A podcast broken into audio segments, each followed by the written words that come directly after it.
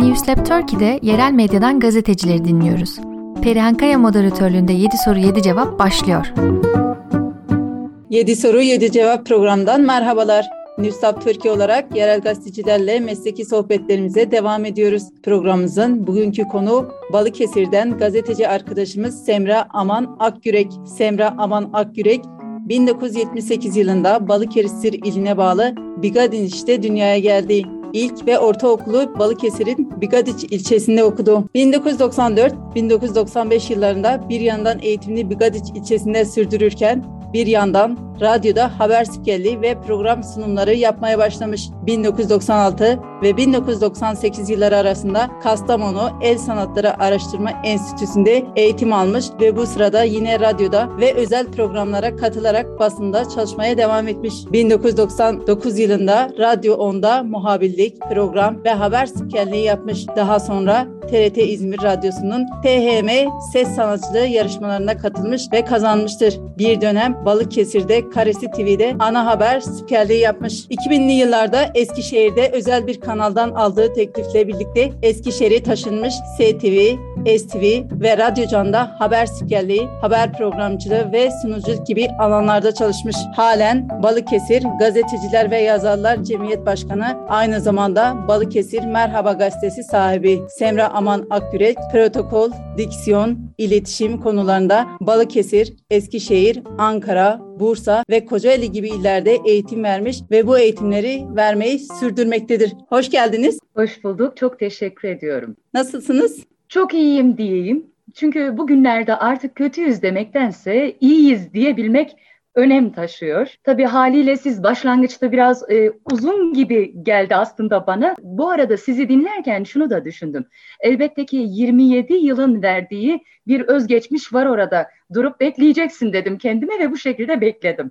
Yeni medya teknolojilerin geçmesiyle birlikte gazetecilik tanımını sınırları aşında bizim için bir gazetecilik tanımı yapar mısınız? Elbette. Yeni medya teknolojilerinin gelişmesiyle birlikte bizler bunun teknolojinin faydalarını da zararlarını da görmeye başladık aslında. Ancak gazetecilik tanımı dediğimizde usta çırak ilişkisinin sahada yaşadığımız hani bizler o pekiştirilmesiyle birlikte işte gazetelerimize, televizyonlarımıza, radyoya geldiğinde o haberin 5N1K'sıyla birlikte verilebilmesine aslında bunu yapan arkadaşlara, muhabirlerimize gazeteci diyoruz, diyebiliyoruz. İşte bu değişen süreç içerisinde yeni teknolojiyle birlikte gazetecilik tanımının aşındırılması şu kısımda aslında çok önemli. E, bunu sosyal medyanın kullanımı, Instagram, Twitter, e, YouTube gibi e, kanalların da tabii ki hayatımıza girmesi ve internet medyasının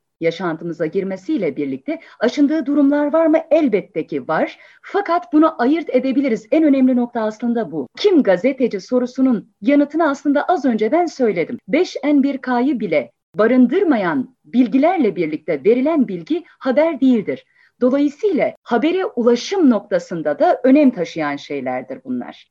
Burada elimize cep telefonunu alıp olay anında eğer oradaysak ve o görüntüleri alıyorsak bu birey gazeteciliğinden öteye gidemez. Evet bir bilgi var fakat nedeni, nasılı, içinde kimi bunları barındıran bilgiler değil. Bunları ayırt etmemiz gerektiğini düşünüyorum. Meslek hayatınız boyunca gazeteci olduğunuz için pişmanlık duyduğunuz, meslek değiştirmek istediğiniz bir an oldu mu sizin hiç? Olmaz mı? Nasıl diyeyim? Yani aslında e, gazetecilik çok zor bir iş. Fakat benim de çok sevdiğim bir iş. Ben ne kadar kaçtıysam e, o kadar da kendimi bu mesleğin içinde buldum. Haliyle aslında bırakmayı düşündüm. Bırakmayı kesin karar verdiğim günlerde de o gün zaten kendimi yine mesleğin içinde buldum. Dolayısıyla e, düşündüğüm zamanlar oldu ama bu meslek beni bırakmadı, bırakmıyor. Biraz yaşadığınız süreçleri anlatabilir misiniz? Tabii ki. Yaşadığım süreç aslında şunu öne çıkardı. Ben 27 e, yıllık meslek hayatımda radyo ile başladım bu işe. E, ardından televizyon, ardından e, gazete. Yalnız bu sektörün içinde kadın olabilmenin ve kadın olarak bu meslekte var olabilmenin mücadelesini hep verdim. Çünkü gittiğim haberlerde hep sahada yaşayayım. Dığım o deneyimleme ve özel röportajlar dahil olmak üzere gittiğimde hani kadına bakış açısı gerçekten hani kadın gazeteci olabilmenin bir mücadelesiydi aslında benim verdiğim geçmişten bugüne. Tabii ki haberlerde yaşadığımda e, çok anım var ama bu e, özellikle söylemeyi istediğim bir konu. Geçmişe göre tabii ki yol alındı mı diye sorarsanız e, yol aldığımız noktalar var ancak e, rakamsal veriler hala gösteriyor ki biz yine çoğunluk veren bir ses olarak ortada yokuz. Bölgenizin çok dilli, çok kültürlü yapısının yapılan yerel haberlerden yansıtabildiğini düşünüyor musunuz siz? Balıkesir'de bu durum nasıl? Evet, Balıkesir'de ben kendi bölgemle ilgili aslında çok düşünmüyorum bu şekilde olduğunu. Çünkü yeterince biz bülten haberciliğine alışmışız aslında ya da alıştırılmışız. Çünkü kültür dediğimizde hani tarihe dönüp baktığımızda engin bir medeniyetin gençleri olarak ve bu mesleği yapan kişileri olarak daha çok yaşadığımız şehrin kültürel değerlerini, manevi değerlerini, kültürler arası o kırsala indiğimizde özellikle görüyoruz. O kadar zenginliklerimiz var ki bunları tanıtma e, aslında şehirde bölgesel anlamda da yöresel yemekleriyle olsun, turizmiyle olsun yeterince yansıtabildiğimizi düşünmüyorum. Yerel gazetelerin okunmadığı gibi bir algı var. Siz okullarınız hakkında ne kadar bilgiye sahipsiniz? Okurunuzu ne kadar tanıyorsunuz? Ben okurumu aslında iyi tanıdığımı düşünüyorum. Çünkü okur bizi hiç rahat bırakmıyor. Nasıl? İşte şu haberleri gördük ama eleştirel olsun. E, yeri geldiğinde hani anında refleks gösteren bir okur kitlemiz var aslında bizim.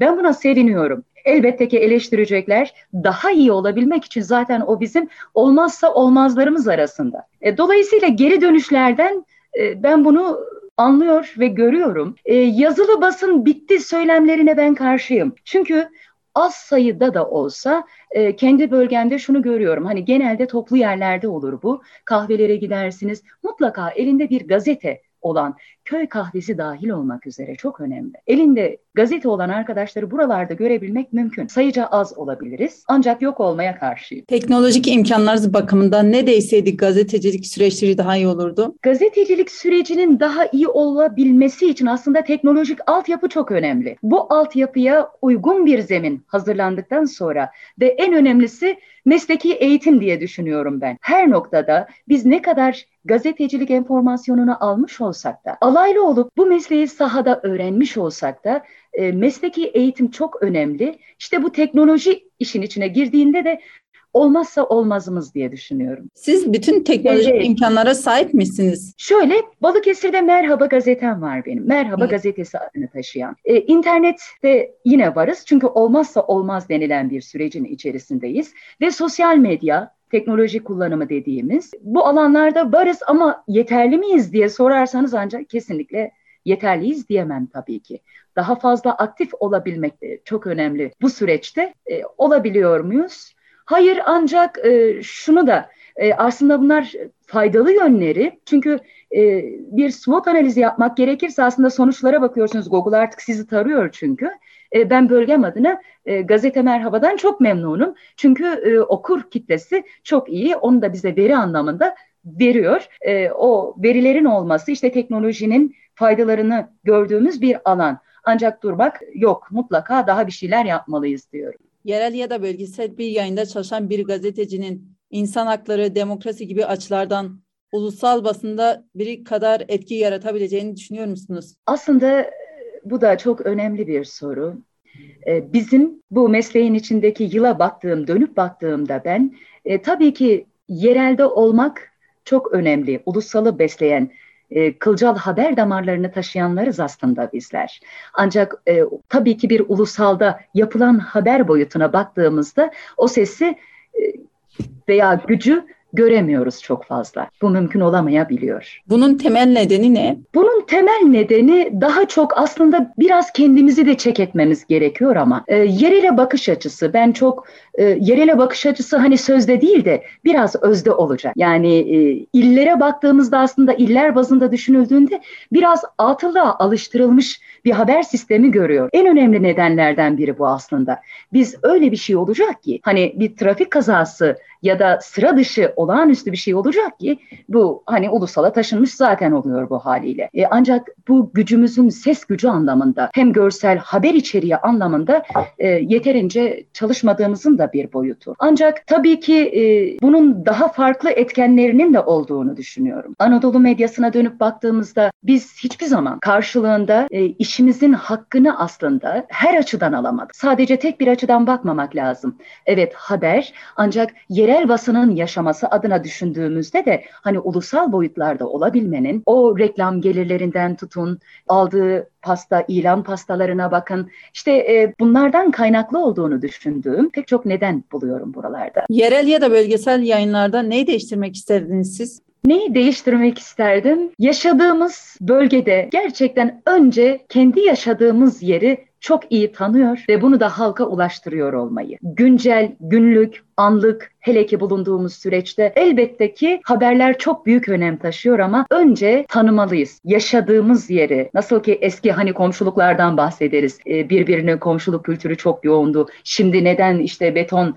yığınlarının içinde insanlar asansöre binseler dahi selamlaşmıyorlar dediğimiz süreç içerisinde istediğim en güzel şey aslında şu olur. Turizm adına, kültürel değerler adına ve yaşamsal güzellikler adına aslında tanıtım yapabileceğimiz o kadar güzellik varken biz bunların hiçbirini yansıtamıyoruz. İşte böyle bir değişim süreci, böyle bir rüzgar isterim. Bir yerel gazetecinin bir günü nasıl geçer? Sabah hangi gazeteleri takip ediyorsunuz? Güne nasıl başlıyorsunuz? Yerel medyada çalışan bir gazetecinin günü dolu dolu geçer. Gün içindeki haber takibini yaparak, özel haber çalışması varsa bunu takip ederek, bunu yaparak geçirir gününü. E, ben hemen hemen sabahları burada özellikle bir ayrım gözetmem. Bütün gazeteleri ve yerel gazeteleri okumaya gayret ederim. Kendi şehrimle ilgili olanları e, zaten ön plana alırım ama ulusal medyada da ne var buna mutlaka da bakarım. Güne nasıl başlıyoruz? Heyecanla, dolu dolu her zaman. Çünkü her an, her vakit bir şey olabilir şehrimizde, e, kırsalda, köylerde. Bu şekilde bir gün geçer. Son olarak belirtmek istediğiniz bir şey var mı? Belirtmek istediğim dediğim gibi aslında son söylediğim şey çok önemli diye düşünüyorum. E, aynı zamanda yaptığınız e, bu güzel bölgesel anlamda neler yapıyorsunuz diye soran kişilerin varlığı çok önemli. Bunları dile getirebilmek bile çok önemli. Bizler aktarım sağlayan insanlarız bu şekilde. Kişiler arası bir zincirin halkalarıyız. Bunları duyurabilme adına bize şevk veren, teşvik eden şeyler bunlar. Tabii ki iller bazında düşündüğümüzde. Teşekkür ediyorum programınız için. Ben teşekkür ediyorum. Çok teşekkür ederim sizinle beraber olduğumuz için bugün burada. Saygılar sunuyorum. Ben de saygılar sunuyorum. Kendinize iyi bakın. Farklı şeylerden yerel gazetecilerle konuştuğumuz 7 soru 7 cevabın bu bölümün sonuna geldik. Farklı şehir ve ekolerden gazetecileri dinlemeye devam edeceğiz. Soru ve yorumlarınızı Newstop Turkey sosyal ağ hesapları üzerinden bizlere iletebilirsiniz. Dinlediğiniz için teşekkür ederiz.